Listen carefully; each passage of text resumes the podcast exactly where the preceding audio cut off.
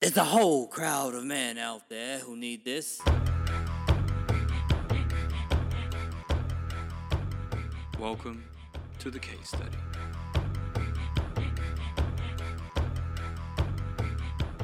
This case study will be marked down in time, known to all as the record keeper of the historic rise of the woke man.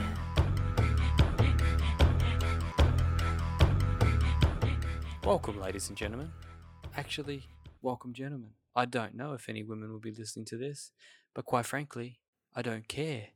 What I want is to see the change in man. Yes, that's hurt. The change in man.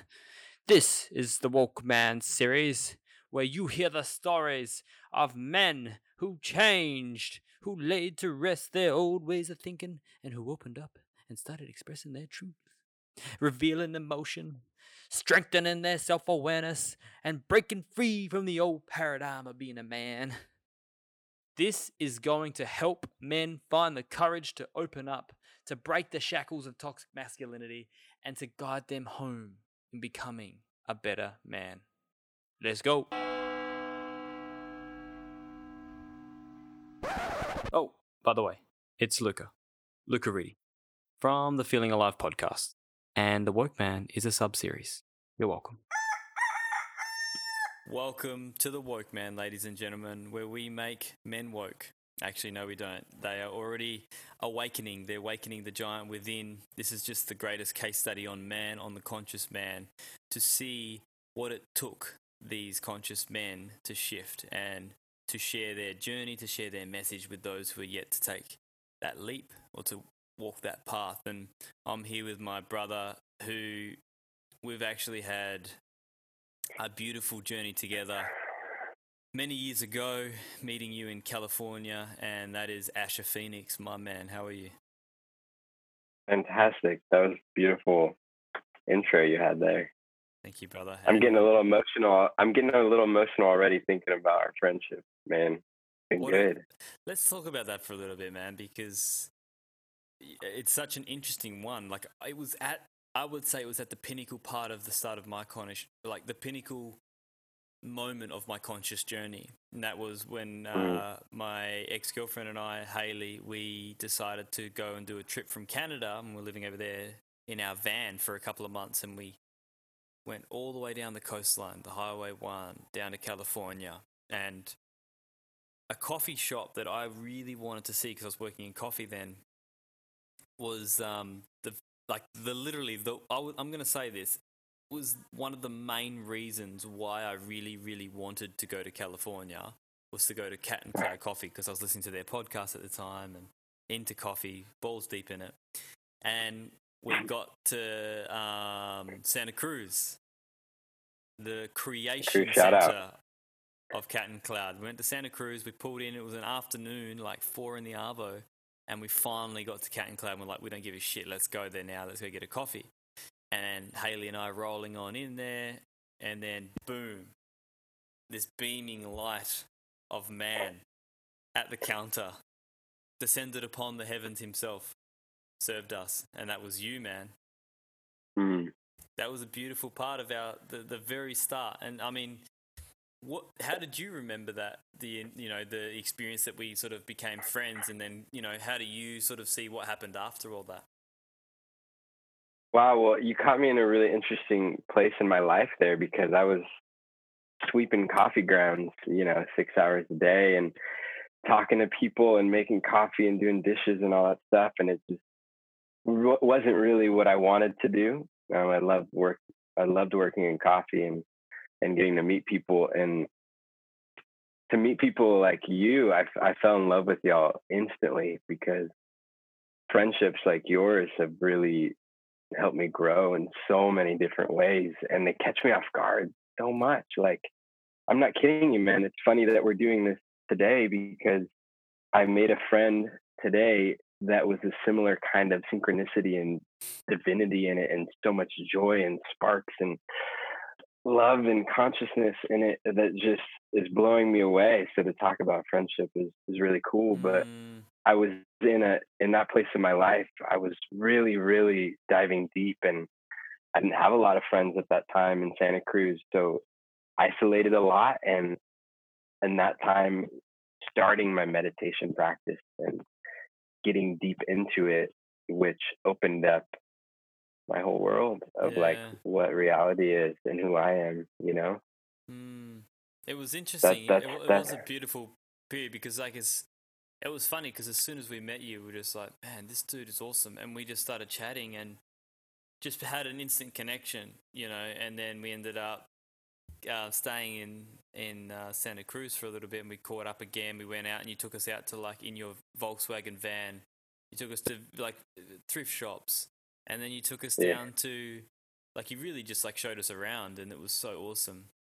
And then you took us to a creek and we camped by that until like 2 o'clock in the morning because we got, you know, moved on by the rangers because we weren't allowed to be camping where we were. You know, so we shared so many beautiful experiences in such a short time. And then we were back caught up in San Luis Obispo where we were at the park having a picnic, cooking, you know, in the park, just free, man, so free and so wild. Yeah.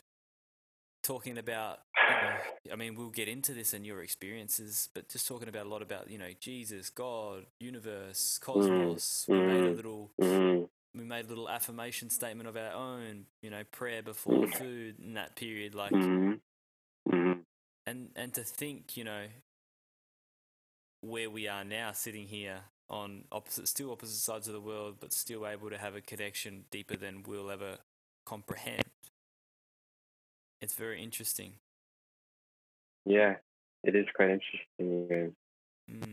So, brother, we'll start with this. Where did you grow up and where do you live now? I grew up in Porterville, California, which is a small agricultural town, or you could even call it a city of 50 or 60,000 people. My dad's a farmer. My mom is a teacher. And yeah, I grew up in this small town with one movie theater and a bowling alley and nothing really else to do. So there was a lot of time spent with friends. And I feel like I really have a gift of making friends and making good friendships. And I don't say that to my own horn, but just I'm realizing it right now, this small town where we really just had to spend time with our friends to have fun and to enjoy it. That taught me a lot and gave me that skill, you know. I grew up there, went to this just normal little high school in Central California, and then I made my way down to San Diego and I went to a private school university down there called Point Loma Nazarene that was just amazing in my spiritual growth. It was Christian based, Christian focused, but really was so strongly part of my spiritual path. And my senior year, right before my senior year, in the summer, I was laying in bed and looking up at the ceiling, just getting deep into contemplation. And I just started asking myself, well, what do I want to do with my life? You know, I'm gonna be gone out of college. I'm gonna be gone out of the structure of things, you know, school, then college, then. Do I choose a job? Do I choose a 9-to-5 or something like that? And I wanted to know what I really wanted to do. And the thought of pursuing an acting career came up, which I hadn't thought since I was a little kid. And so much joy came up in my heart. And I couldn't sleep that night. I was so excited because I knew that's exactly what I wanted to do. And how I see it now is maybe just an artistic life, because I don't care if acting is the only thing I do, but just pursuing a creative and artistic life that's making things beautiful for other people, something like that. Anyways, I finished college down there with a psych degree, and I moved to Santa Cruz for a little bit just to sort out my life and kind of take a pause.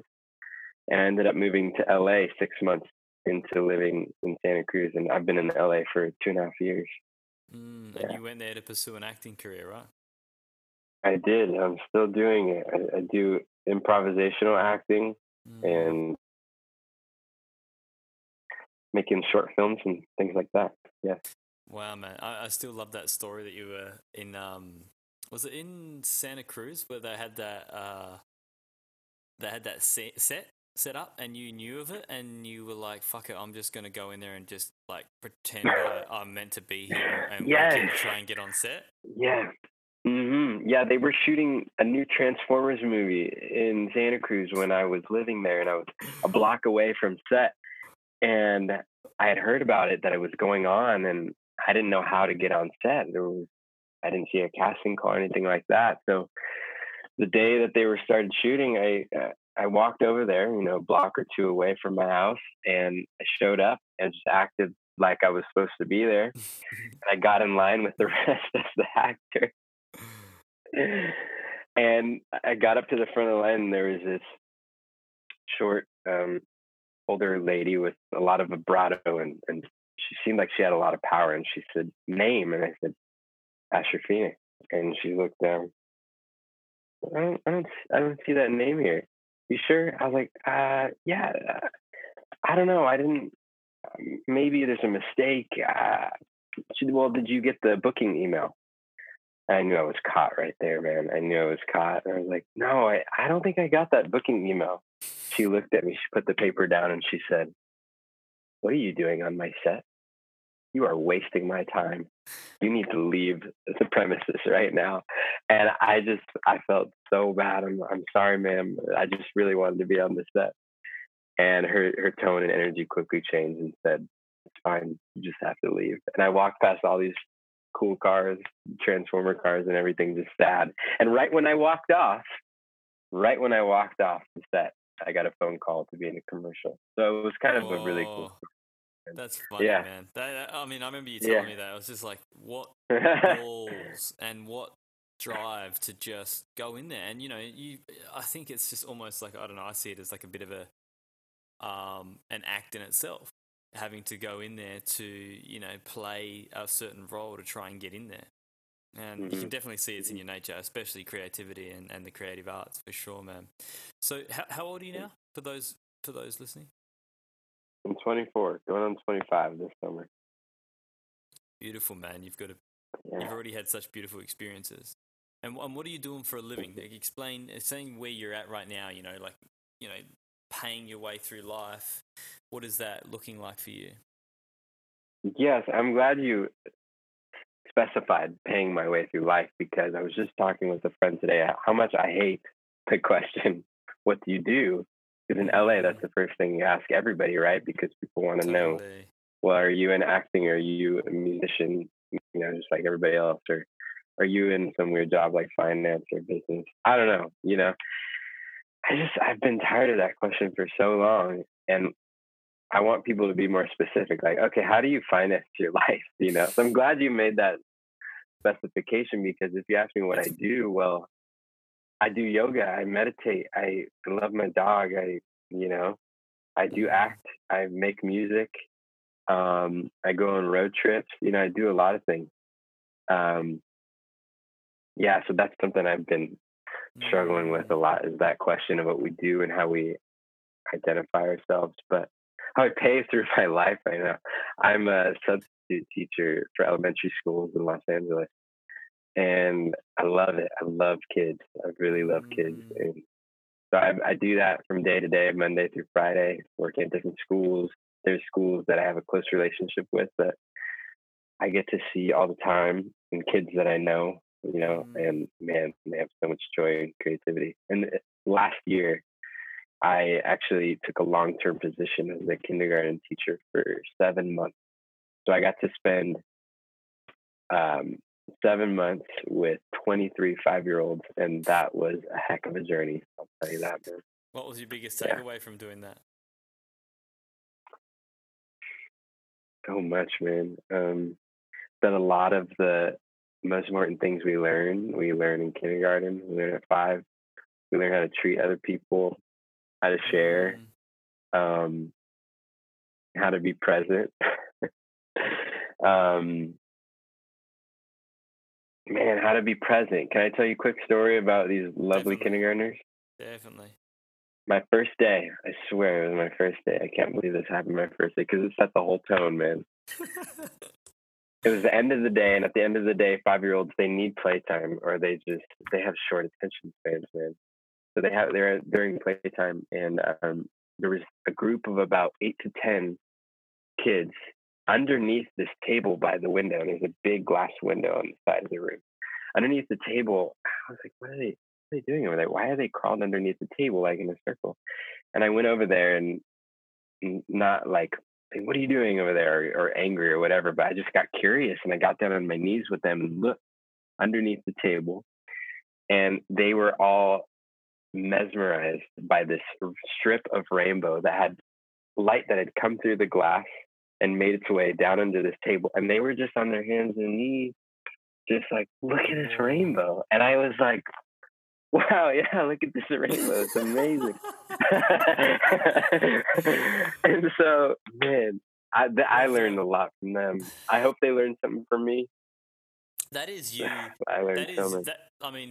That is you to a T, though. That's exactly what you would have done. You're like exactly that. You're like, yeah, wow, look at this. That's the character that would have sat down and just looked at that under the glass table and gone, that is beautiful. That is life. What is creating that? Yeah. You know, what's behind this beautiful natural phenomenon?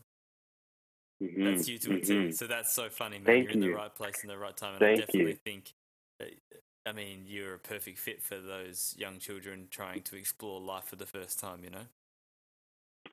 Thanks, mate. Man, I appreciate that.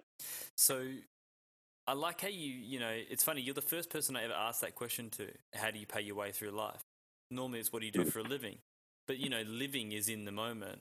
Paying your way through life is a necessity to be able to live more fruitfully or to live with more passion in the moment, you know, depending on what you want to do, whether, you know, we can't determine what our way of living is right for everyone else. It's just we have to figure out what's right for ourselves, right? And I think you do a perfect job of that. It's like, you know, I love my dog. I love nature. I love camping. I love adventure. You know, I love arts. I love music. With, you know, and you have to do something outside of that to, you know, make that occur more and more and more and more and more. And I think that's what we're trying to do, really. Absolutely. Yeah. That's what I'm hoping for, is I hope that I get to do the things I love and receive back from them, you know, financially. That'd be amazing. That would be bloody. I'm just waiting for the call, waiting for the call from the universe to say, like, no, now is the time to jump and make that leap. And is that, you know, when you know. Yeah. Is there patience involved in that? I've had to learn it, man. I still feel impatient. I mean, I'm the kind of person that would be okay with taking the risk of quitting everything, quitting a job like that, and just saying, okay, universe, I'm ready. Let's do it. I trust you. Interesting. What, I mean, this it just popped into my head again is The Alchemist, right? Paulo Coelho. Oh, come on. One of our, I think, most mutual favorite books. Yeah. You are that guy, you know, like on that journey, just that is you. And we've spoken of this before. You actually tried to pursue a role. Has that movie actually been created? Not yet, but I'm going to be there in that audition room when it does. I tell you what. What was the main character's name? Santiago. Santiago. Yeah. And how would you, I mean, this is going off track here, and this is not really quick fire at all for those listening, but I think it's important that I extract some of the goodness from your mind, please, as much as possible. How do you relate to Santiago in the Alchemist? Wow, that's a brilliant question. I have never been asked that before. Don't you love a new question, you know? Yeah. I just got to say that. I love that because I think I'm tired of being asked the same old questions. That's why what do you do and how are you are my least favorite questions. Yeah. But there's a place for them. I will admit that. Anyways, I think that Santiago and I relate based off of our deep, deep desire for adventure. Really, really deep desire for adventure. He wants to go somewhere. He has a dream and he wants to get somewhere and become someone. and discover so much about himself and the world and reality and innermost parts of human beings at the same time. It's not just about the geography, but about the inner geography. You know what I mean? Mm. Yeah, he wants to explore that. And I think that's our biggest similarity, is exploring both the inner and outer geography. I mean, I'm going on a big road trip next week. I'll be living on the road for the next 2 months, 2 or 3 months. Wow. And I'm doing that to see beautiful places, but also to be with myself, you know? And that's where I've learned the most. I mean, when I met you, I was with myself solo, and I was my own best friend kind of thing, you know, which there was a lot of growth out of that time. Man, so, that's going to be a hell of a trip. Are you going with your dog? Yeah, me and my pup right here. That's Cooper right there. The red healer. Yeah. The red healer. He's amazing. That's beautiful. He found me at the right time. Yeah. They always tend to, hey? They always tend to, man. Well, all good things do. And bad things. Yeah. They all things do. Yeah. Mm-hmm. So, my man, tell me one thing, I think you've already mentioned this, that you're really good at. Oh. I'm really good at singing. And I'm still getting better. I mean, that's the first thing that comes to my mind, and that's probably because I'm doing it a lot lately. Do you have your guitar there now? I do. It's in the other room. Do you have any? Can you bang out a quick tune? I mean, I do. Can you improvise a quick Woke Man? Woke Man tune. Oh, I don't want to embarrass myself. I don't want to embarrass myself on my first ever podcast.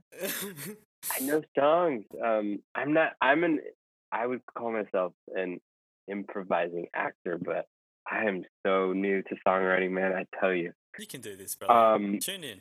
There's no pressure. It's just me and you. Okay. It's just me and you. Okay. You want me to go get my guitar? Mm. Yeah? Okay. Yeah. I'll be right back. Love it. Now, this is an ad break brought to you by... who by? Who's here? Windex, where we spray and clean the perspective lens of your life. The lens for you to see a different life. To clear the mud. To break free of the dirt and the dust clogging up your spectacles, and to see your truth, the truth of all life, that it is truly beautiful. The pain and the beauty all comes with pleasure. Hey. Cool, I just did a little ad break. Makes no sense, but they get it. Amazing. God, what did I get myself into, man? Here we go, brother.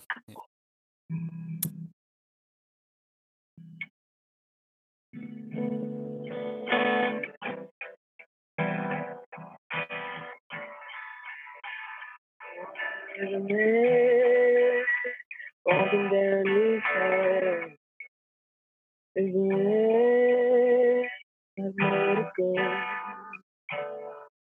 Oh man, it's the hardest thing to see. Where you go, where you go.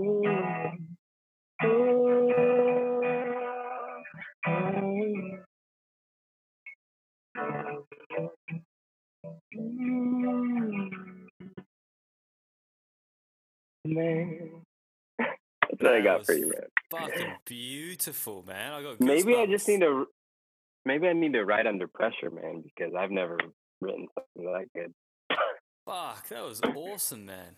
That's seriously really good. Hey. So, thank you, man. Thank you, brother. I appreciate that. Yeah, thank you for having me do that, man. That was really beautiful. Appreciate that. Yeah, getting out of that, like stretching that level of comfort, hey, man, is like peering through that taking the lid off the box and just peeping through to see what the new light offers, you know, is like that's where we fucking receive So much. Oh, man. And I'm reading about fear right now and fear's relationship to creativity. And yeah, in that moment, I had this fear of like, shit, I don't know if I can do this on the spot. But there's like a lot of power and energy behind fear, I think, you know, when it comes to creativity. There's the fear that is going to keep you from walking out in a busy street, you know, it's going to help your body to survive. But then there's a fear that's holding back your creativity that we don't need to stop for that fear. Is that the fear of judgment? I think that's a big part of it, yeah. Fear of judgment, fear of failure, rejection. They're kind of all the same thing in a way, right? Yeah. It all is the rejection, the judgment. Yeah, it is. And it sort of brings me into my next question, which is, what is your biggest fear? Maybe being known. And it's what I want the most too is to be known. But I have a fear of people knowing my innermost part. And yeah, maybe that comes back to like judgment and rejection. Like, oh, if you know this part about me, you won't want to be my friend or my lover or in my life, you know? And I don't know if those things go back to childhood. Yeah. I don't even think it matters, you know? I've studied a lot of psychology, and I think there's a lot of value in discovery of your past and your personality, but I think what matters more is right now. Like, how does it affect you right now, and how can you change it right now, and how does it serve you right now, you know? So you're sort of talking about like what Carl Jung describes as the shadow, the deepest, darkest parts of you that are oppressed and pushed down because of the fear of what others might think of it. Is that what you're saying? Uh-huh. Hell yeah. Carl Jung is my man. He's my right-hand man. What do you think of Adlerian psychology, Alfred Adler? I don't know too much about him. I just touched on him a little bit. Could you give me a recap of Adler? I mean, what you just mentioned a little bit about his stuff is like... you know, we talk about the fear of judgment. I mean, Adler's theories, I'm trying to think how it related to what you just said and why I thought of Adler, but Adler's theories are like, we all are too caught up. He says Carl Jung and Sigmund Freud were too caught up in the worries of trauma, and they were saying that, he was saying they have created our actions, and our actions are leading towards a goal which have been beneficial. And whether that is, you know, a sabotaging goal or not, they were always beneficial because, you know, that childhood experience says you can only be so big, or you're not a good singer, or you've got a small dick, or you've got a, you know, this sort of complex. Like, and so now our goal is to, you know, always dress up, always have lots of clothes on. Yeah. You never take your pants off in public, or whatever else. You'll always fulfill a goal. Yeah. And he says, worry less about the trauma. I don't know why we're going down this path, but focus more on the goal that you're trying to fulfill. I could be so wrong, but I want to say that Adler is connected to CBT, some way, cognitive behavioral therapy. I probably have some psychologist friends that are going to listen to this and scream at me that it's so wrong, or whoever the right person is. But it's all theory. Like, kind of being. Is it not all theory, though? Is it not all theory? Like, tell me your thought. There's an approach, or like a type of therapy called solution-focused therapy that I was a really, really big fan of learning about. And it's kind of like what you're talking about, focusing on the goal rather than the past. And one of the biggest tools for solution-focused therapy is the miracle question. And the miracle question is, if you woke up tomorrow and a miracle happened, what would that be? What would it be? Maybe your relationship with your father or mother repairs and heals and becomes this beautiful friendship, or maybe, you know, you write this wonderful song, or whatever that miracle is. I believe in miracles. I think they're happening all the time. If you focus on that, it might be a better path to you getting there, or to you getting to your goal, or living the life you want to live. rather than focusing on the past. I think there's a lot to take from the past, but maybe it won't get you to where you want to go. You might find a dead end, you know? That's what I found personally. And maybe things like psychoanalysis, or, you know, I'm not an expert on things, but maybe psychoanalysis works better for some people. But for me, I found this dead end of like, oh yeah, maybe I have this fear of abandonment, which like 3 therapists have told me, and I finally agree with them. But are you agreeing with maybe I do, but you like a big part of you was like using your psychology background and saying, nah, it's not that, and or was it like a part of like denial because it was uncomfortable to see? I think it was a psychology background and be like, yeah, I've read, you know, about fear of abandonment. I don't think that's me, you know. It sounded too cliche for me, I think. Like, I don't know. I don't think that's me. But the more I had it explained to me and see how it kind of comes up in my life, like that fear of judgment, like the fear of you knowing me. And if you really know me, you're not going to like me. You're not going to love me. You're going to want to leave. You know, so that's abandonment. Abandonment sounds like a big word, but yeah. Does the fear of abandonment lead to your greater fear to being seen? Like it's almost like a contradictive parasite to that. Yeah. You know, like you're so scared to be abandoned, but you're also so scared to be seen. It's like you're stuck in between the two. It's like you're stuck in between, and what I'm kind of bringing up. Focusing on the past or focusing on a goal or a miracle is because I've done a lot of this inner work and I've become aware of maybe some things that are holding me back in life, I want to live. But that didn't actually help me change. What helped me change was focusing more on who I want to be rather than who I don't want to be. And perhaps that was a step. Because awareness is always the first step, right? Being aware of how you're acting or who you're being or what you're thinking or what you're feeling. Awareness is always the first step.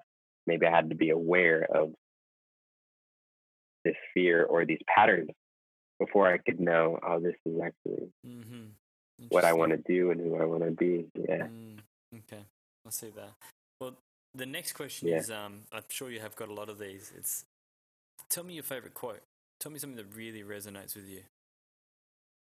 1,000, man. But the first thing that comes to my mind, which I actually am making a short film based around this quote, is a Rumi quote, the Sufi poet. And the quote is, out beyond ideas of right doing and wrong doing, there is a field. I'll meet you there.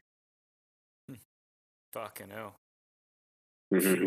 Pure acceptance. Yeah, pure acceptance. Is that how you would sum that up? Yeah, to me is like, forget about all this language and these words that we're speaking that are causing us to have conflict and this, you know, this disconnected relationship. Let's forget all that. Let's go underneath words or above words and just be present with one another. My body with your body. My presence and consciousness with yours. And just, I mean, I can just see it. It's a picture too. It's a picture of being in this beautiful field and there's light and there's love and beauty. And that's where I want to meet people, you know? That's beautiful, man. I can't wait to see that short film. Will you will it be online? How will we see that? How will I see that? Yeah, hopefully it'll be everywhere. We haven't started shooting yet. We were going to, but then, you know, COVID happened. So that all stopped. The script is written. I have all my people. Wow. Just haven't shot it yet. Yeah. That's gonna be beautiful, man. I like that. Yeah. It's it's a hot topic at the moment. Like the interview that I was just on before this, we were talking about the same thing, which is the labels. You know, vegan, this, that, right, wrong. I did a podcast on it recently, talking about dogmatic health. And how we're actually fighting the model that we detest so much with the same propaganda, the same model of propaganda, you know. And I speak directly to this, and I think I upset a few people from this you and the responses that I got from my last podcast, which were mixed. Some were really friggin' empowering, and some were just like, fuck you, you piece of shit." Not in that tone. It was I shifted that a little bit for drama. And well, I think, you know, if you're not making people feel that way, then maybe you're not living your truth. You know, I always think back to Jesus, and maybe that's because I was raised Christian, but people hated Jesus, man. They talk shit about that guy, but he did an amazing thing, you know. Now look at him; he's the most fucking remembered man in history. Yeah, I love him. I love him. What a true household name, eh? What a true household name. He's greater than Google will ever be. Yeah, will we speak of Google in 2,000 years?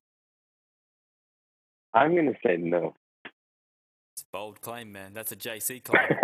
Dude, claim. I might have the FBI knocking on my door in a few minutes.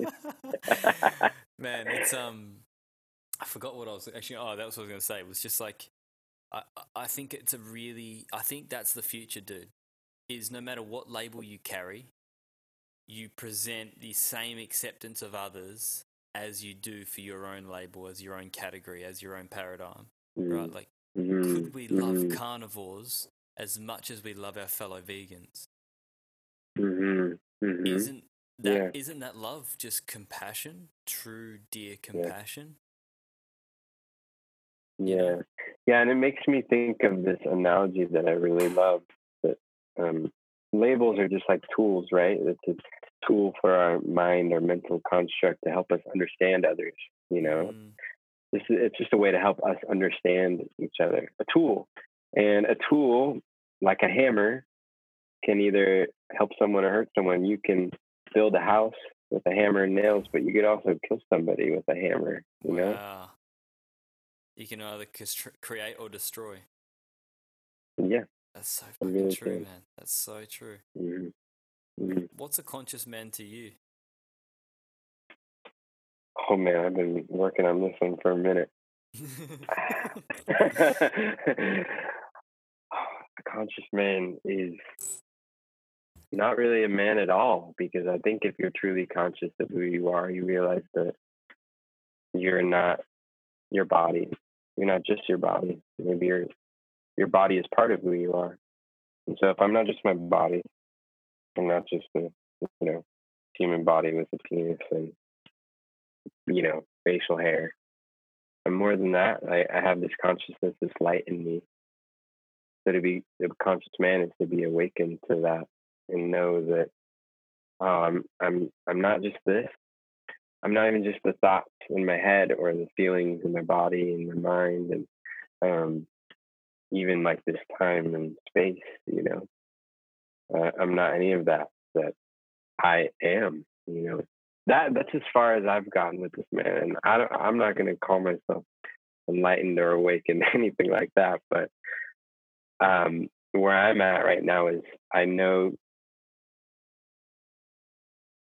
one of the only things I know is that I am, you know, because everything else is changing. Everything else changes or can be deconstructed in some way with great philosophy or, you know. What, speaking of great philosophy, just touch on that. What is an area of great philosophy that interests you? The two main areas, philosophy of love and philosophy of power. On existentialism too, I will say, like what it means to exist. But yeah, I took this amazing course in at my university called The Philosophy with Love. Shout out to my dearly beloved Heather Ross. You're the most amazing professor a philosophy student could ask for. Yeah, I took this class on the philosophy of love and all the philosophers that wrote about it. What is it? Is it a feeling? Is it an energy? Does it exist? Is God love? Yeah. Sorry, that topic makes me speechless. It still does to this day. And then power. Yeah. Sorry to cut you off. No, keep going. And power. And what is power in existentialism? Talk about that. Yeah, power. What I think about power right now is power is the ability, capability to change the world. And by the world, I mean your surroundings, your circumstances, your reality. Do you have that ability to do that? And you can bring power into political or sociological perspectives, you know, like who holds power in the world, who are the powerful, who are the powerless. In thinking about things like capitalism, socialism, I personally think none of them work. I mean, we've seen pretty much all of them, capitalism, socialism, dictatorships, all these kinds of things, different forms of power and political organization. And they don't seem to work. Even like socialism, the most perfect theory, doesn't really work out as perfect as it sounds. And so I think spirituality is one of the most powerful tools in finding power and giving power too. I had a really powerful psychedelic experience a handful of months ago, and it was the most beautiful and mystical experience I've ever had. And in the end of it, I came out feeling like I knew where my power was. I came out of this experience saying, I found my power. I know what my power is. And to me, that power is our consciousness and our focus, because, I mean, they're proving this in science right now, psychology and neuroscience, biology, that wherever you put your attention, your focus, your consciousness, wherever you put that, it grows. It magnifies that. Deepak Chopra says, attention energizes and intention transforms. So where you put your consciousness, you put it into the negative thoughts that are in your head, and it's so hard to get away from those sometimes. You put it into that, it's going to grow that. But if you focus on beautiful things, and I'm going to pull from the Bible right now, and I haven't done that in a very long time, but when the writer of like Philippians or something talks about focus on things that are beautiful and noble and good and holy and all those things, I think what he was saying is like, if you focus on those beautiful, good virtues and spiritual forms, they will expand in your life, you know, and they will grow. And it's not easy. It's really, really not easy to just say, oh, yeah, I'm not going to focus on the negative thoughts in my head. I'm good. No, dude, they're going to attack you. But that's why meditation has become so powerful to me, because it's a practice of your concentration. And I think the better you can get at it, the more you're going to find your power, and that your power is not scattered everywhere or into several different things, or you're not even awake to the fact that it's scattered. But I'm going to put my consciousness, my attention on this intention or this thought or this feeling, and it'll grow. It really will. It really will. Yeah, that's the therapy. That's the same. Where attention goes, energy flows. The old saying as well, you know. Yeah, it's good. That's good, that, man. I like that Deepak Chopra's quote. That's so powerful. I'm just trying to remember that. So attention. Say that again. Energizes. Attention energizes. Intention transforms. Attention energizes. Intention transforms. Fuck, that is powerful, man. Yeah. I still remember when I was in Slow, when we were there, I went to a thrift store before I was going on to like a woofing stay for a week, and I picked up one of his books in the thrift store called The Seven Spiritual Laws of Success, and I read that religiously. Wow. I had like a sticky notes in there every day, and every day I would just read the first, like his summaries of each chapter, the seven spiritual law of each law, and each law would be Monday you'd read the summaries of each law, that law, Tuesday would be this law, Wednesday, so on. And it was the most profound writing that I had in that time, and you know, that was shortly after I'd met you, and it was like a big part of that journey. So Deepak, man, shout out to Deepak right now, because that's some beautiful ideas. Yeah, that are really helping people. Totally. Yeah, so, yeah.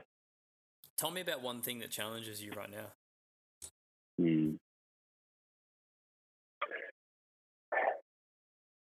My belief in myself, my belief in my power to change my life.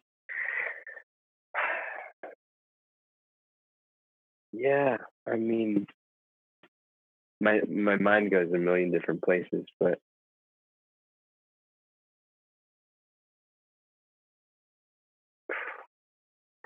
it's the ability to live the life I want to live the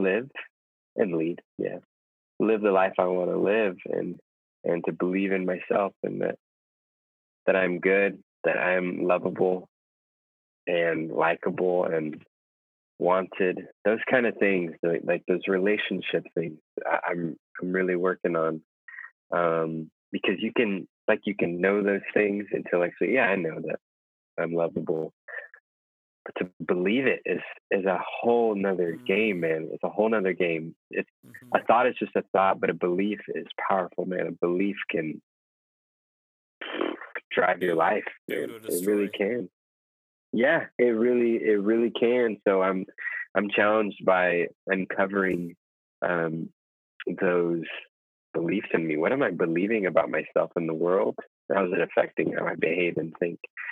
And that's kind of CBT right there, is like, what are you thinking and how are you behaving? And so uncovering that. And there's this great quote I heard the other day. I could be a man who speaks quotes all day, I swear. No, that's good, man. It needs to be said. There's this quote, I want to say, by Walt Whitman in my phone that says, you mind if I read it for you? It's right here. Absolutely. Go for it.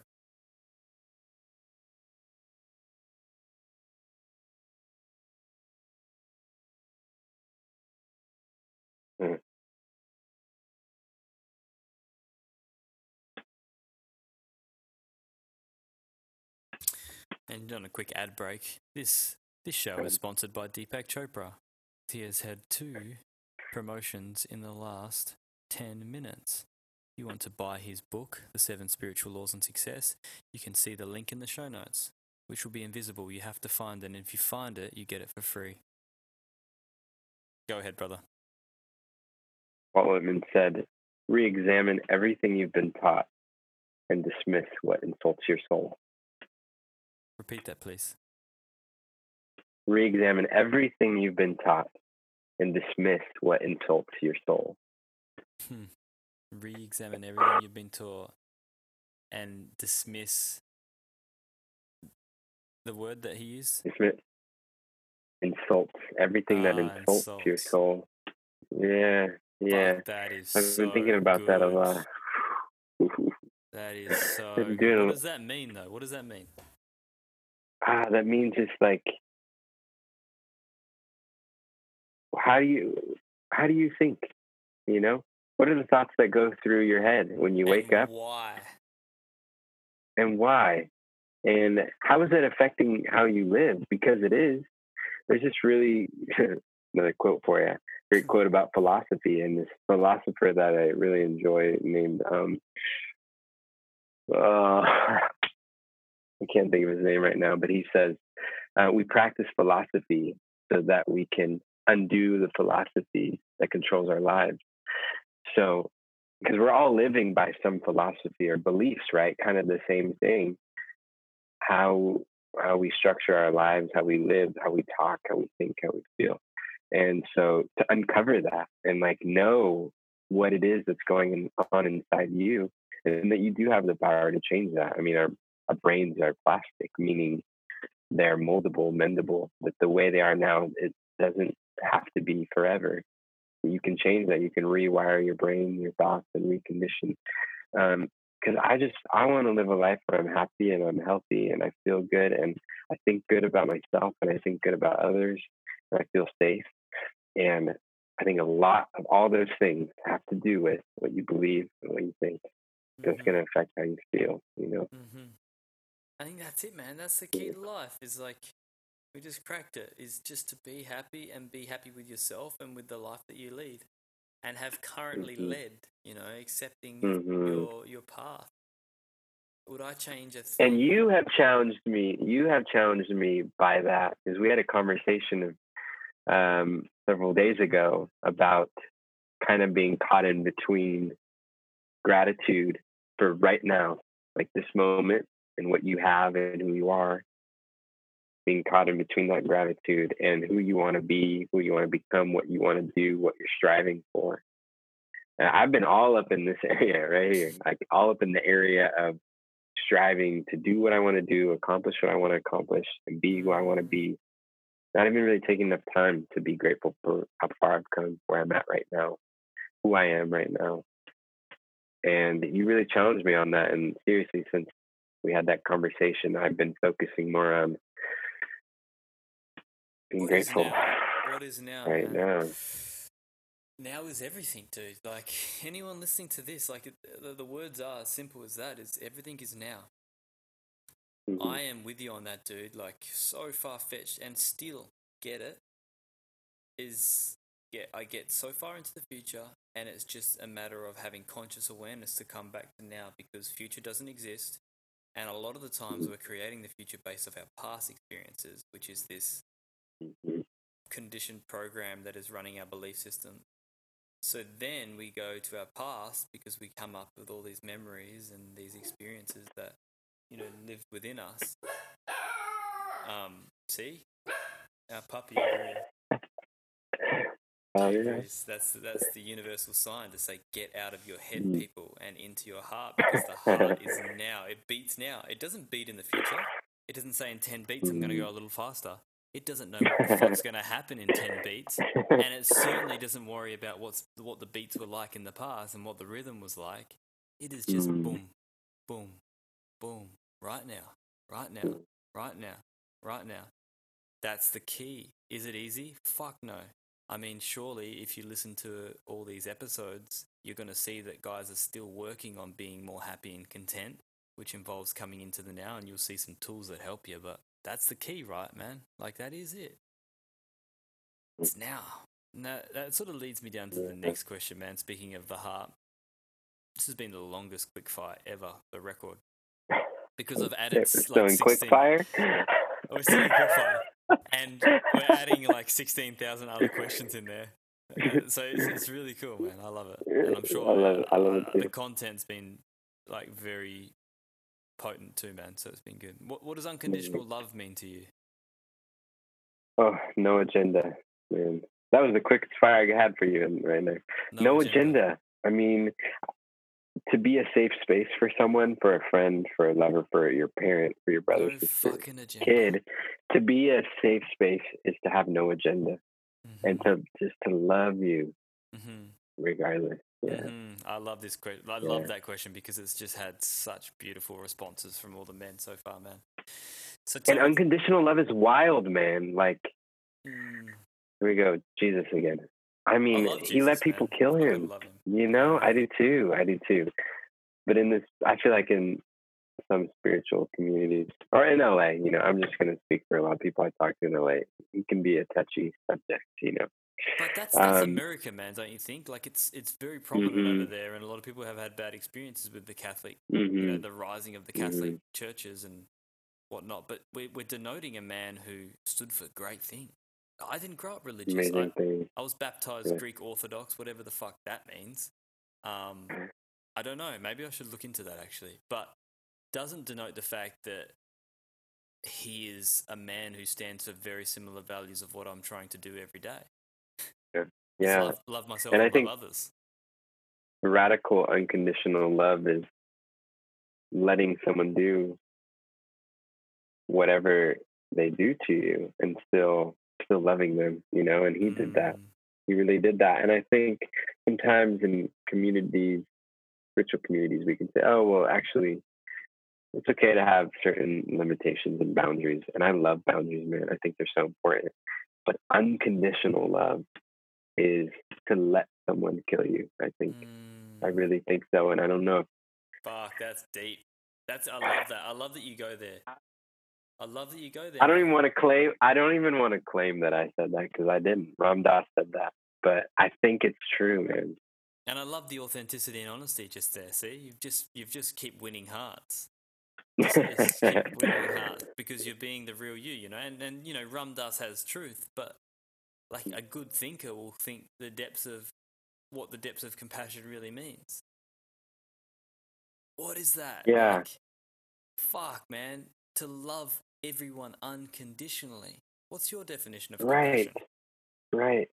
Because if somebody comes at you with a knife, you're like, whoa, no, actually, I'm not going to love you right now because you're doing that. Yeah. But to let, like, you know, like, there's no condition. Yeah. There's no condition for me loving you. Like that condition, right? Like that situation right there is like, you're coming at me with fucking, like, I'm not going to let you because you're coming at me with the fucking severe intention of disrupting the beauty of my life. However, the acceptance of the fact that it was done regardless is compassion. Is like accepting the fact that that just had to happen. It's like ultimate surrender. Not in the fact that you're giving in and you're letting your life go. It's just if it did happen and you're there on the other side, you've surrendered to the fact that it was always in the process.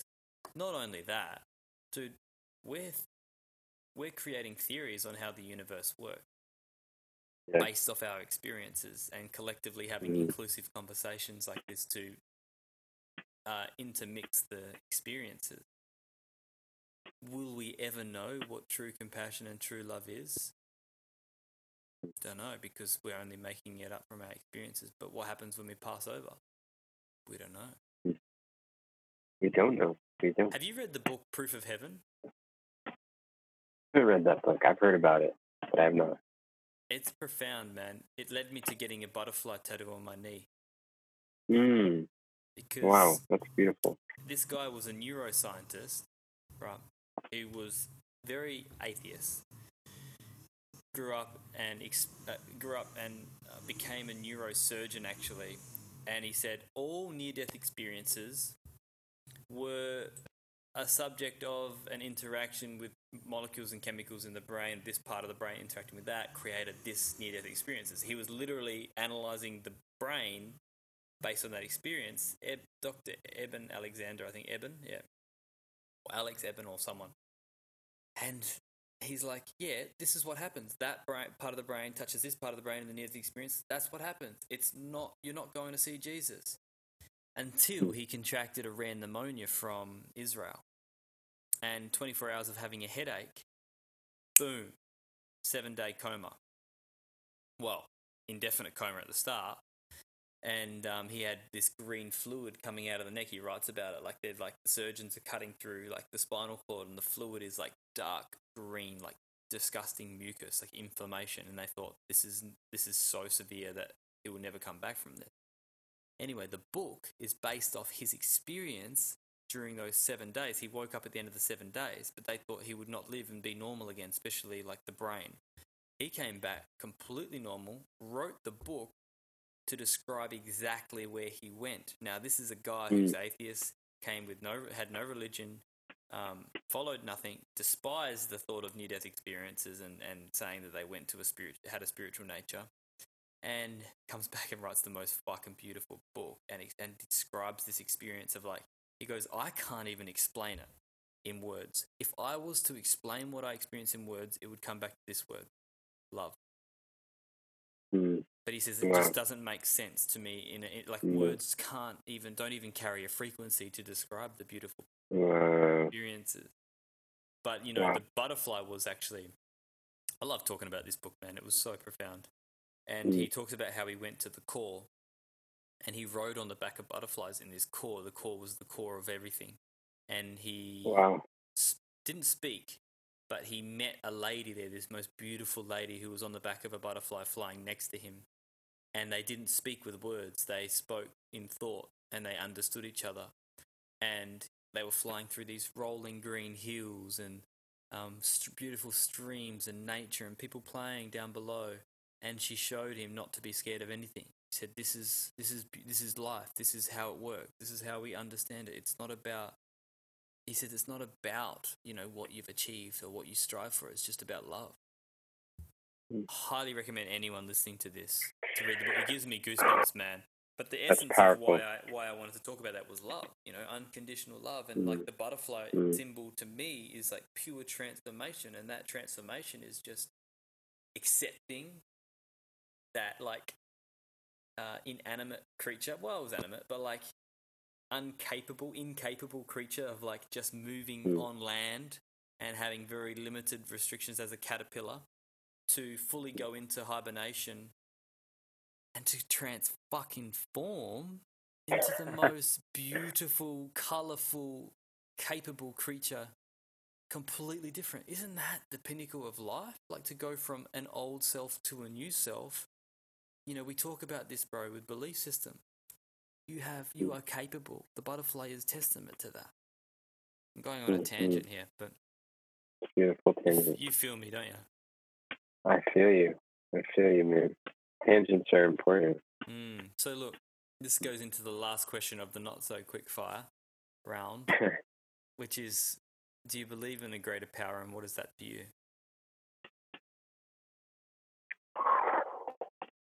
Yes, I do believe in greater power. First off, I think, like your friend who wrote Proof of Heaven, if I could say it in words,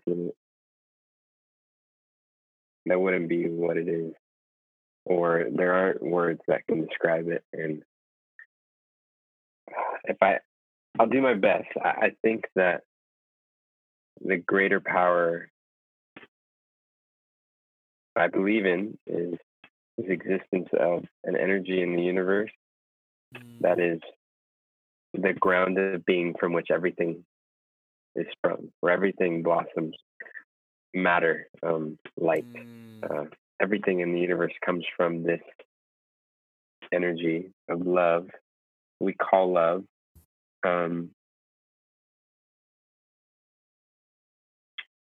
It can't be spoken, man, but I believe in it, and I don't even know why, but I do. There has to be something in this universe that created us, that is intelligent, that is loving, that is good. I don't think it's a person. I don't think. I don't think it's the God that we've always thought was God, maybe in terms of Christian understanding. But beyond that, greater than that, I think it knows us. I think it loves us. I think it's in us. I think we can connect to it and tap into it, not in a malevolent way, but in a way that serves us and the whole world. Yeah, that one has me speechless a lot, but I would, to use a label right now, call myself a mystic, meaning that I don't know what it is, but I experience it. I'm mystified by it. It's a mystery to me. Yeah, it is, brother. It is. We only use our experiences to describe it, but the fact is we believe it. And whatever we believe, you know, is our reality. And I choose to believe that there is something greater out there, something beautiful that's orchestrating us. And you know what? I got one more thing to say about that. That I choose to believe it. And I think that's really key, because I could also choose to not believe in it. But I do a little debate in my head about if life would be better to believe in it or life would be better to not believe in it.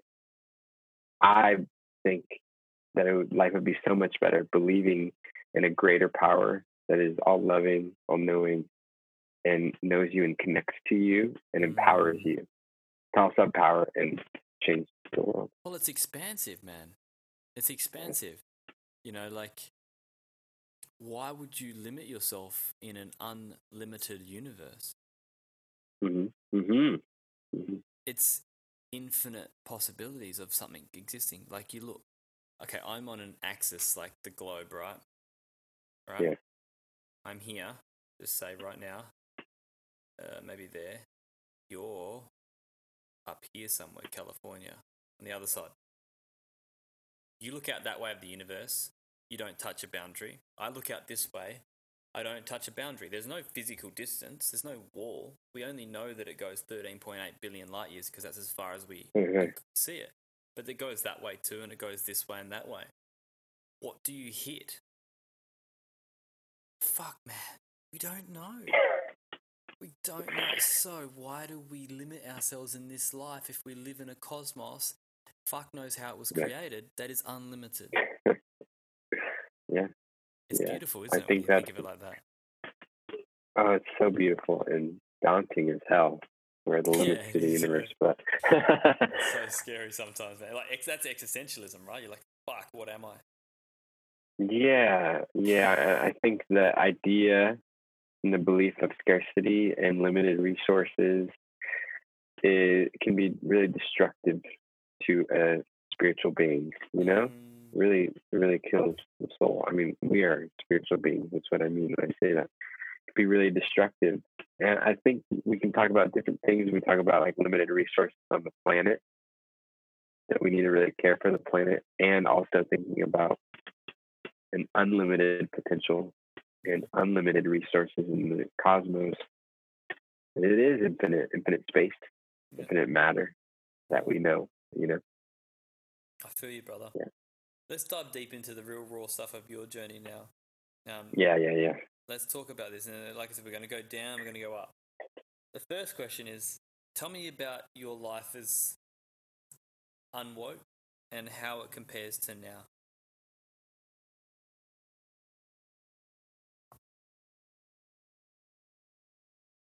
For me, unwoke was living a life that I didn't know that I could keep waking up to who I am, or even knowing who I am today, you know? That the world I came into is fixed, finite, scarce, and that I'm going to end up one way and I'm going to have a path and I'm going to get there. Like this finiteness to it is kind of the unwokeness, and that I don't really have a choice. And I was born where I was born, into a body I was born into, with the culture and society and a language, all this stuff.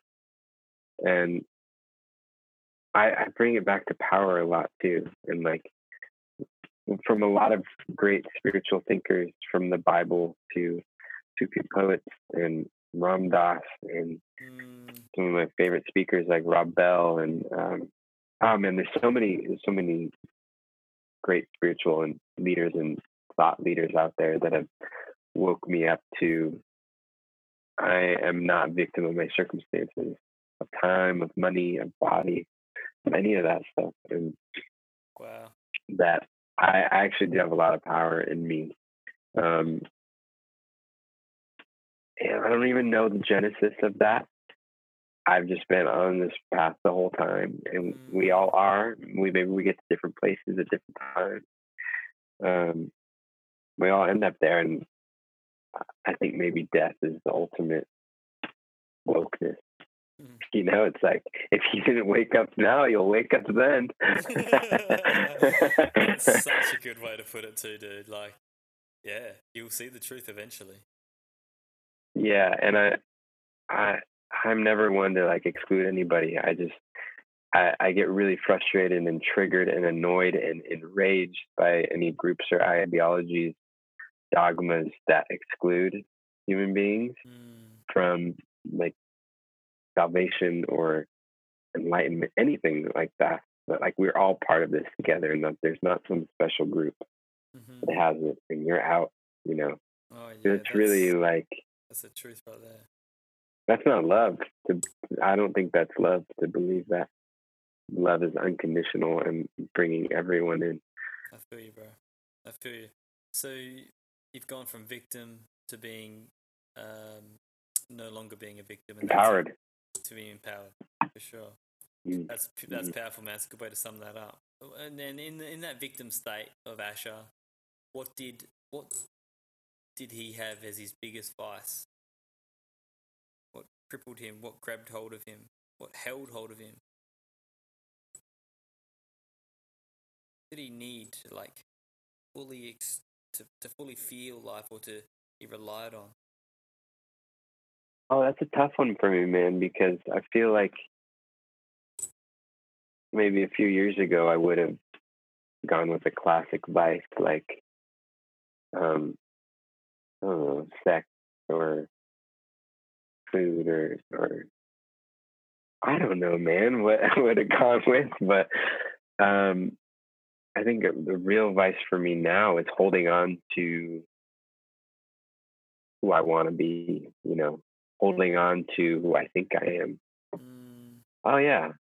I'm Asher. I'm this actor, and I'm this artist, and 24-year-old American man living in Los Angeles.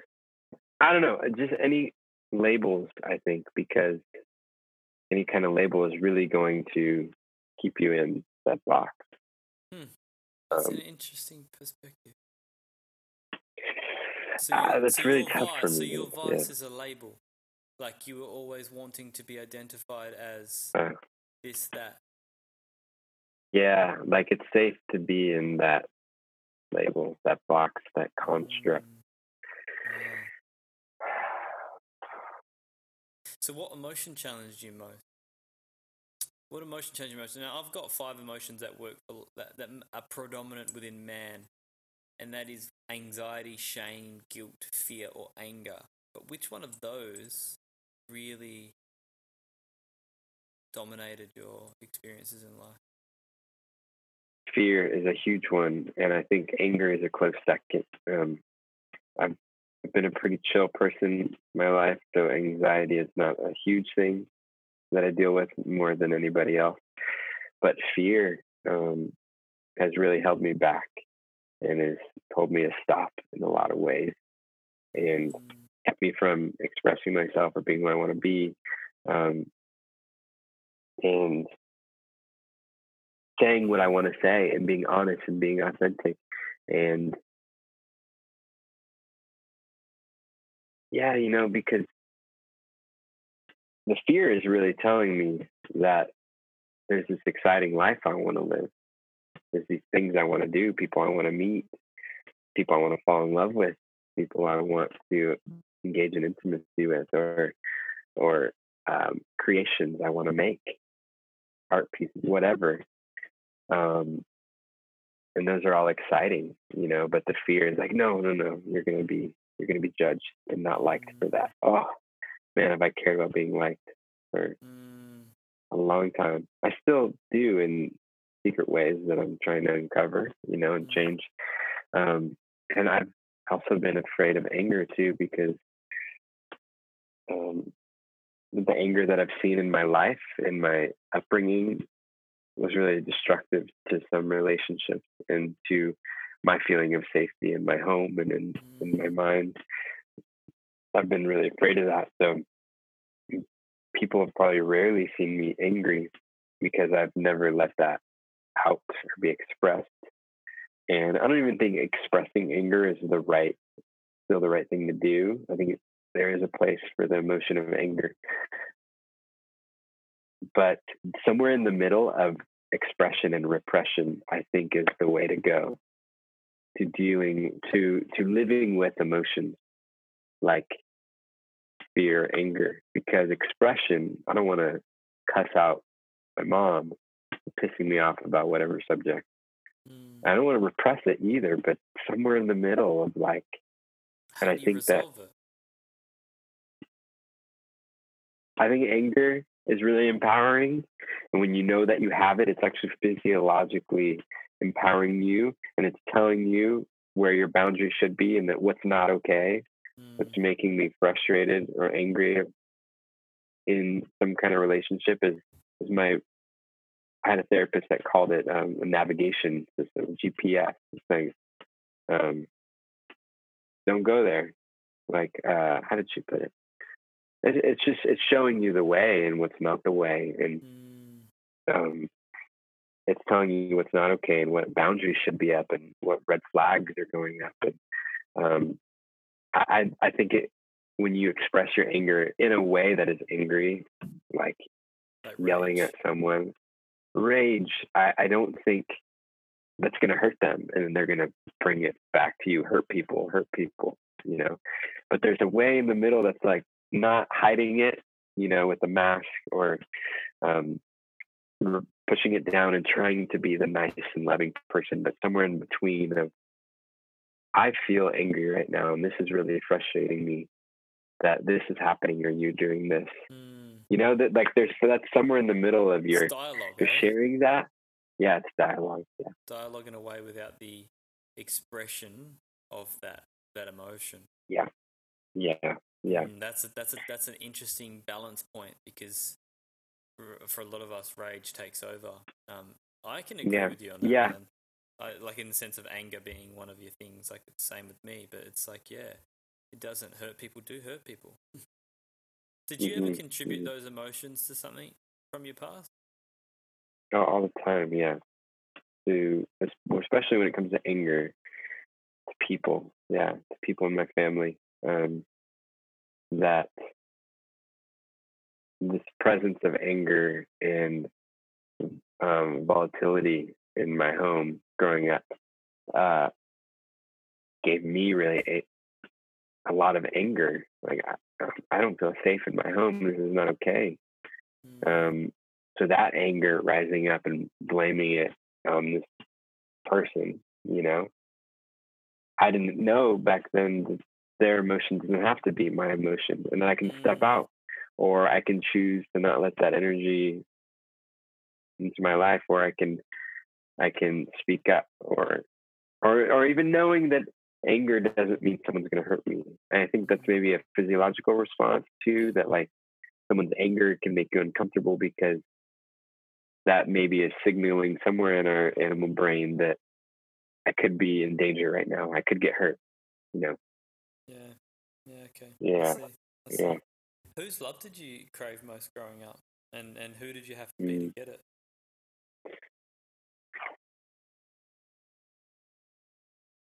I think my parents. I think my mom and my dad the most craved their love. I would have to say yes. And maybe my father more, because he was less likely to show emotion and intimacy with me. And I desired that to a point. My mom was freely giving of that. So I didn't have to ask her or try hard to do that. But still desired her unconditional love, to love me as I am. You know, and I had to be the person they wanted me to be, or be the person I thought that they wanted me to be, because that's really what it is I think that they want me to be a great student, good boy, Christian, go to medical school, to be a doctor, to make a lot of money, to follow this certain path, or whatever it is, you know, to be that person, to be that son, you know, to have certain ideologies and beliefs, all those kind of things. And I think I challenged a lot of those things. Yeah. And there's a rebel spirit in me that is grounded in me wanting to be honest and authentic and true to who I am, that rebelled against that a lot. Still am in a way, but detaching that from my love for them.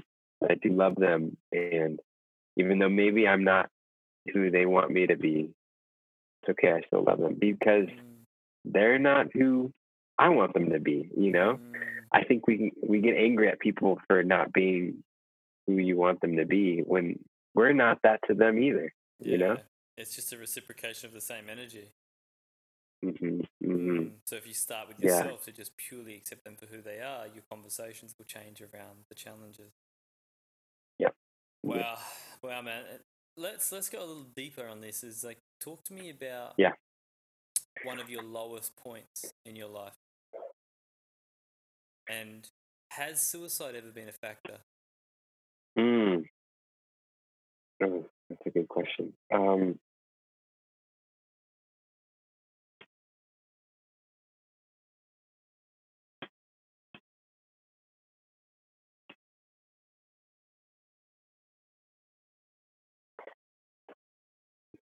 I'm really grateful for the life I've lived, and everything I have, and all the people I have, and resources, and schooling, and everything, man. I'm really grateful for it. And so I feel really charmed by that. And there's I wouldn't say that I've had any dramatic low points other than leaving college and being alone in Santa Cruz with no like-minded people, and feeling really alone and had no friends or people I could talk about things like this with. It was really, really hard for me, and I had to go inward. And man, I went to a college where everybody was friends with everybody, so I wasn't used to being with myself. And just to be with myself and to be alone in my thoughts and feelings, that was really, really hard for me. And that ended up becoming the most beautiful thing, because I had a really powerful mystical experience, if you will, in that. But I kind of want to name that as a low point. And before college, at the end of my high school years, I experienced the death of my grandfather and the death of my younger cousin, Katie, who was 15 years old, I want to say, at the time. I was 17. She had died by suicide. And that wrecked me to have a younger cousin die by suicide. And oh man, that wrecked me in so many ways, because I loved her and I didn't see it coming. And you have all these thoughts of, you wish you would have done this or that, or said this or that, that you would have loved her more, that maybe she wouldn't have felt as hurt and dark inside. That was a big low point for me. And I think I have the thought of suicide has come to me as a thought. I've never wanted to execute it. And maybe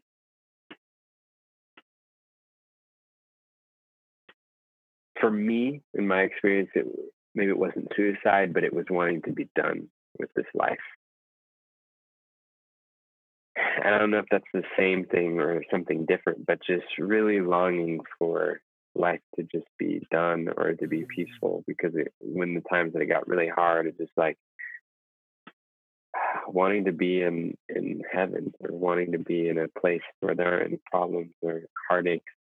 Which is something that you and I spoke of just recently. Yeah, yeah. Back to the gratitude in this moment. Yeah, because I mean, I grew up Christian, and so in that time, I remember times thinking, I just want to be in heaven already. I'm done with this life. And it never got to a point for me that I ever wanted to hurt myself. Yeah. But definitely times where I didn't want to be living anymore. Yeah, because it got really hard. I resonate with that, brother. I resonate. It's like your will was greater than, your will to live was greater, and so the action never came forward. Yeah. To truly live, man, to truly live. And that's the path that we're still on. And tell us about a significant moment of awakening. You know, was there something that triggered from those experiences, or what was it that just was like, you know, was it your great philosophy teacher? Are you talking specifically about the mystical experience I mentioned? Maybe, but in that low point, was it that sort of triggered you to go on a more self, just like on a deeper level within yourself, to, you know, begin more of a conscious journey to being, you know, what was it? It might have been like when you were 17, you know, what was that? What was there a significant moment where you shifted? I wouldn't say it was when I was 17. There was still kind of like a unwokeness to it, that I just was like, oh yeah, this happens, and life has to be hard, and life has to have these problems, and I have to be overwhelmed. Like, it seemed like it was all caving in on me. But fast forward 4 years after college, as I got into a practice of meditation, I did have an awakening moment, and it stems from a couple things, and I would say a big one was this verse in the Bible that I loved as a Christian and still love today, someone who doesn't quite identify or label himself as a Christian, but someone who's spiritual and mystical, is this quote in Exodus, in one, like the second book of the Old Testament, so the beginning of the Bible, where this man named Moses, who was a prophet for those early Hebrew people, he leaves Egypt, and his people are enslaved in Egypt, and I believe he was a shepherd.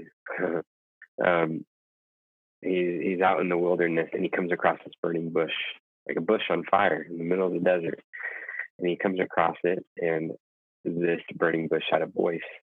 And according to the tradition, it was the voice of God. And God told Moses to go to the Pharaoh and tell him to set his people free.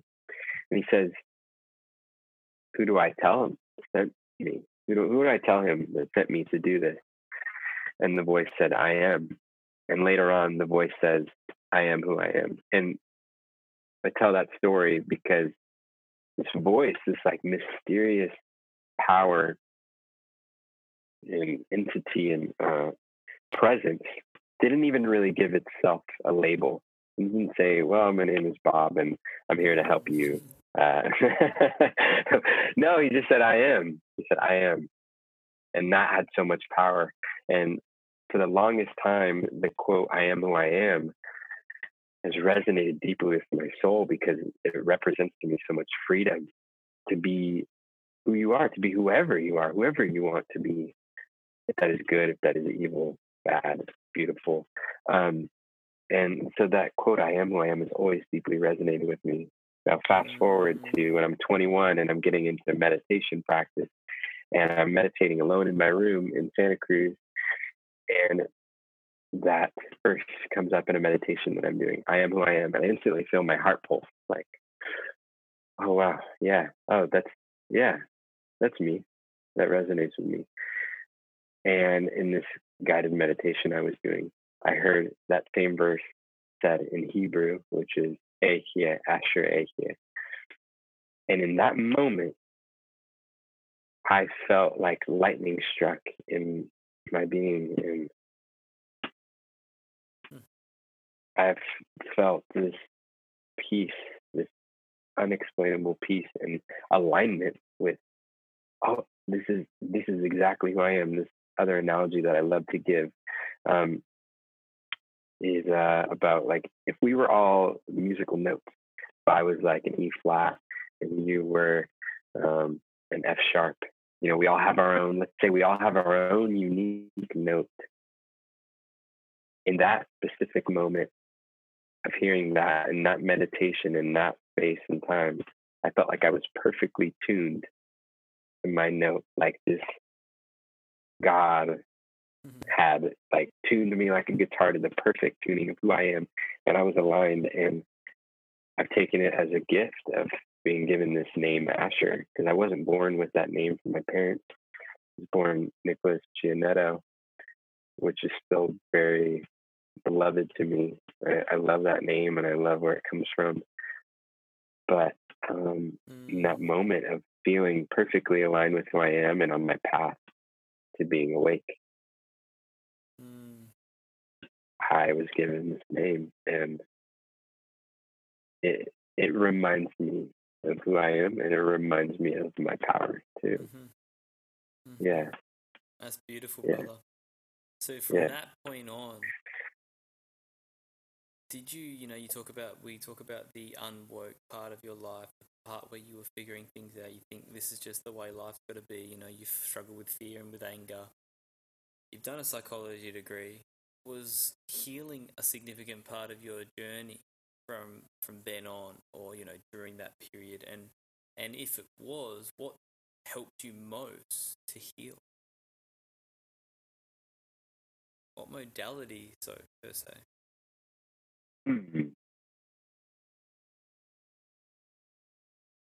I've been an avid therapy goer for about 6 years now, and that has been huge to talk about problems in my life, the feelings and thoughts in my life. I'm a huge believer in talking about things with people, And if that's the licensed clinical therapist, I think that's amazing if you have the opportunity. If you don't have that resource, even finding friendships and relationships that are therapeutic, is that you can be honest and you can be authentically yourself and not be judged for that. And say your feelings as true as they are, your thoughts as true as they are, and someone who can mirror you and ask you good questions. I think that's a beautiful thing if you can find someone like that.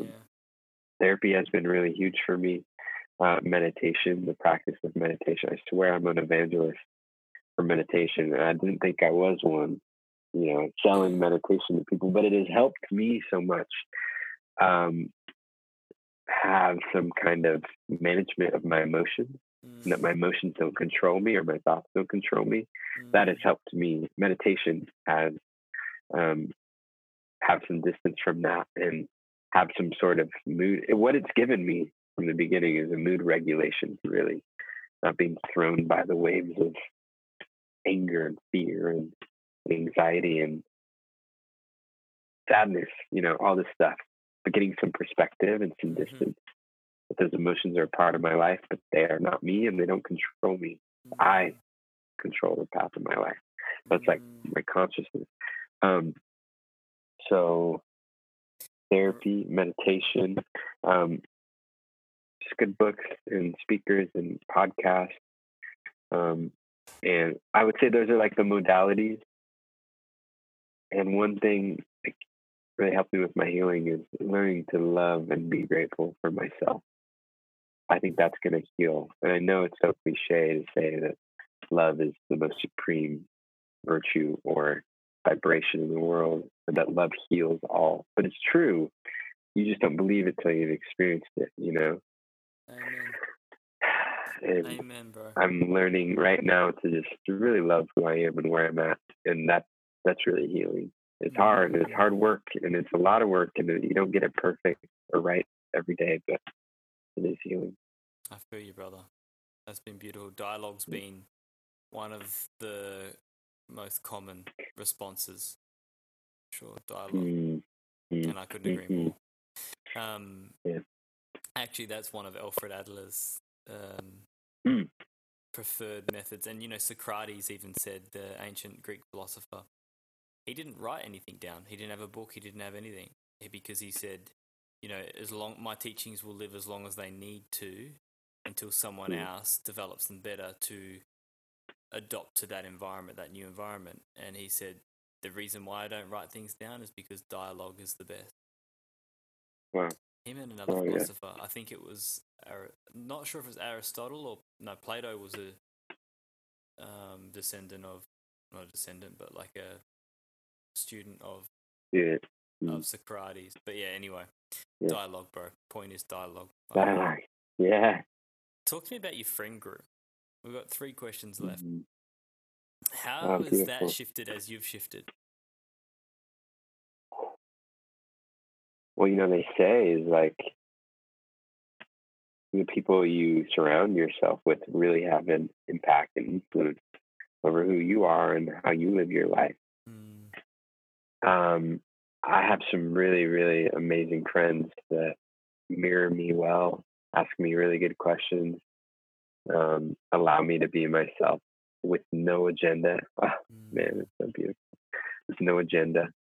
And I have some friends that challenge me too, that maybe don't think or speak like how I want to.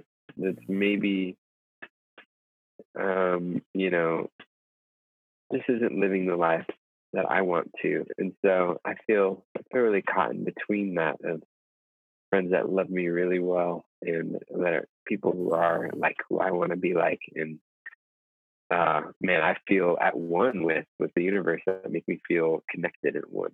And then the other friends that I really enjoy too, even for some other reasons, but maybe aren't as along the spiritual path, if you want to call it that, as I or other people are that are living a more loving, serving, clean life. Yeah. And when I say clean, I'm not necessarily talking about alcohol or substances, but I mean like spiritually clean, emotionally clean, like trying to be a good person, and has this kind of cleanliness to their psyche and their mental world, because that really shows, man. That really, really shows. And I used to work at this restaurant called Cafe Gratitude here in LA, a beautiful plant-based restaurant. And one of my favorite things they do, and they still do today, is if you're an employee there, you clear every day. And I still want to clear with people. I think it's a great practice. And what that means is the first thing they ask you when you walk in the door, and you could do this with anybody, any of your friends, when they walk in the door and you haven't seen them in X amount of hours, is there anything in your mind and your heart and your life that's keeping you from being present right now and keeping you from serving others? So many times I had to say, well, yeah, I'm thinking about this person. I'm just tired today. Or I'm just really frustrated. It's keeping me from being present. And that person mirrors you and they say, what I hear you saying is, and they say exactly to the best of their ability, exactly what you said. And it's such an interesting thing to hear someone say your exact words back at you like a mirror. It's not like, yeah, I knew that I said that. It's more like you get to see it from a distance and perspective, like, oh, wow. There's some kind of perspective you get when someone mirrors you like that. And then the second part of clearing is asking what you're grateful for. And they have a fun way of changing up that question a lot, but it's bringing you back to the present moment of, okay, I got that off my chest. And, you know, I'm really grateful for my mom right now. She's a really beautiful person, and she's been with me throughout all this, you know. That's powerful, man. I really love that. A clearing. What's another way that they ask you if you're grateful, what you're grateful for? So for them, they change it every day, and it's some form of a question of gratitude, and it could be who has been most inspiring in your life, or what do you like to do in your free time? And all these, they all sound like positive questions, but it's kind of like priming you for that gratitude, you know, like sort of like target areas in your life. Yeah. So like what rejuvenates you? I would say, to go camping in nature rejuvenates me and evokes this feeling of gratitude for that. Fuck, you know? That's so good. I love that. Yeah. What part of this journey are you most grateful for, man?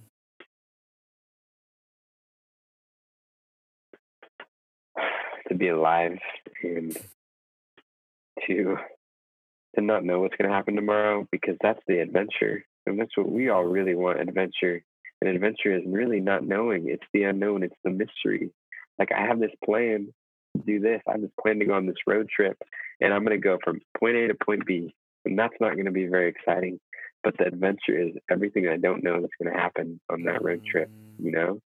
So I'm really grateful for the mystery, because that's the true adventure. And I'm working on opening myself up more to how that mystery presents itself, because it can be scary and it can evoke some fear, but it's going to make you alive, more and more alive. I am grateful. I'm like, I feel really grateful to be on the opposite spectrum of maybe like a spectrum of suicide ideation. Like, one side is suicide attempt, you know, and the other side would be total life affirmation.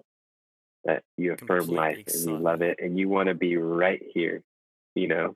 I want to plug this amazing movie that's going to be coming out. I wasn't in it, and I'm not gaining anything by saying this, but this movie that's coming out, The Woke Man. Called The Woke Man. Exactly. I want to be in it. I know it's called 9 Days, and it actually is a huge commentary on suicide. It's the most beautiful, life-affirming film I've ever seen, and just look out for it when it comes out. I weeped and I cried for an hour and a half. I'm not kidding, because of how beautiful and how much it makes you want to fall in love with life, and how grateful it makes you for life. So look out for 9 Days. That film. Nine days. 9 Days is the name of this film. Where will it be? I don't know. I hope it's everywhere. I really don't know. It's an indie feature film. I saw it at Sundance 2020 this year, and it was so powerful. And I just I recommend everybody watches it to experience this affirmation of life. So kind of to go back to that, to be feeling right now, and then be feeling some affirmation for life that I really want to be here. Yeah. Even when it's hard, you know, I really want to be here. Yeah. I'm with you on that, man. I'm with you totally. Yeah. What's one tip you would give your old self who was just starting this journey?